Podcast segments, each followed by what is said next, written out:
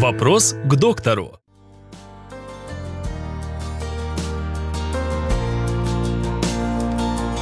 Как правильно рассчитать овуляцию? Овуляция – это физиологический процесс, который сопровождается выходом яйцеклетки созревшего фолликула. Яичники работают попеременно. Один месяц работает правый яичник, другой месяц работает левый яичник. Соответственно, созревает э, яйцеклетка, э, фолликул созревает в одном из яичников в середине цикла, у кого-то на 10 день, у кого-то на 12, у кого-то на 14, 16, в зависимости от особенностей выброса эстрогенов и смены на прогестерон, происходит э, открытие на поверхности яичника фолликула и яйцеклетка попадает в маточную трубу.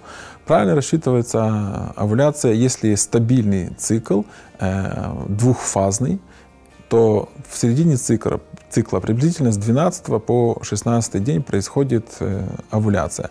Если цикл нестабильный, тогда нужно делать э, фолликулометрию или мочевые тесты на овуляцию и рассчитывать э, овуляцию по этим дополнительным методам исследования. Э, если цикл монофазный, то, скорее всего, овуляции не происходит, и нужно обращаться к специалистам и смотреть, чем причина, почему не происходит овуляции. Э, если овуляции не происходит, соответственно, и беременности не происходит, и это может быть проблемой для пар, которые хотят иметь детей, но пока не получается. Это еще одна причина обращения к специалистам для разъяснения, пояснения и коррекции данного состояния.